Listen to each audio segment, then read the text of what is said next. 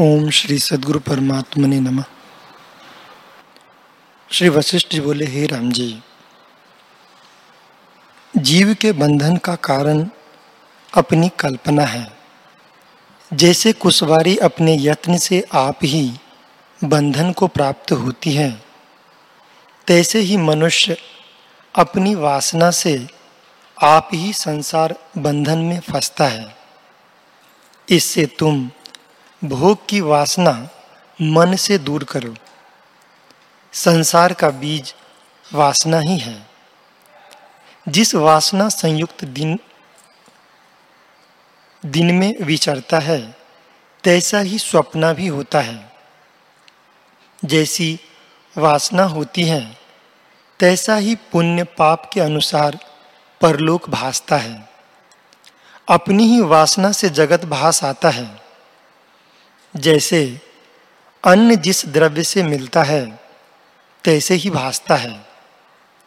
अर्थात मिष्ट से मिष्टा, खट्टे से खट्टा, कटुक से कटुक होता है।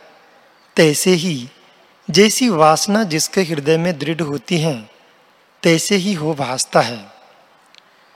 जैसे बड़े पुण्यवान को स्वप्न में अपनी मूर्ति इंद्र की भासती है। नीच को नीच ही भासती है, और भूत के संगी को भूतादिक भास आते हैं। तैसे ही वासना के अनुसार परलोक भास आता है।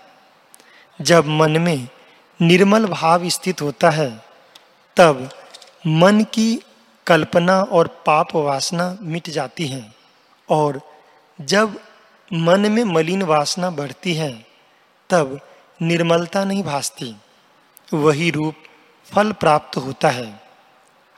इससे तुम दुर्वासना कलंक को त्याग के पूर्णमासी के चंद्रमावत विराजमान हो।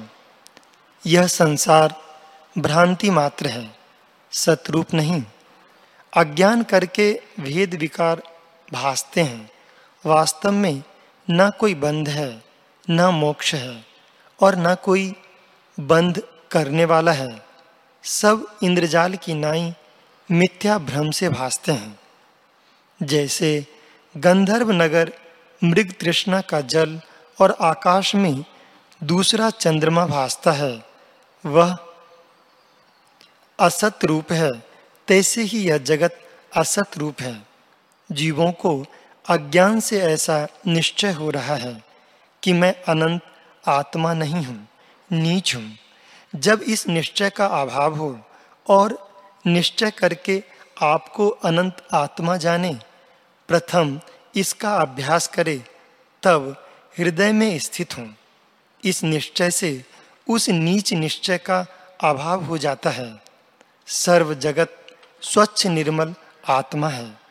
इस, उससे अतिरिक्त जिसको देहादिक भावना हुई है, उसको लोक में बंधन होता है और अपने संकल्प से आप ही शुक्र की नाई बंधन में आता है। जिसको स्वरूप में भावना होती है, उसको मोक्ष भासता है। आत्मसत्ता, मोक्ष और बंधन दोनों से रहित है।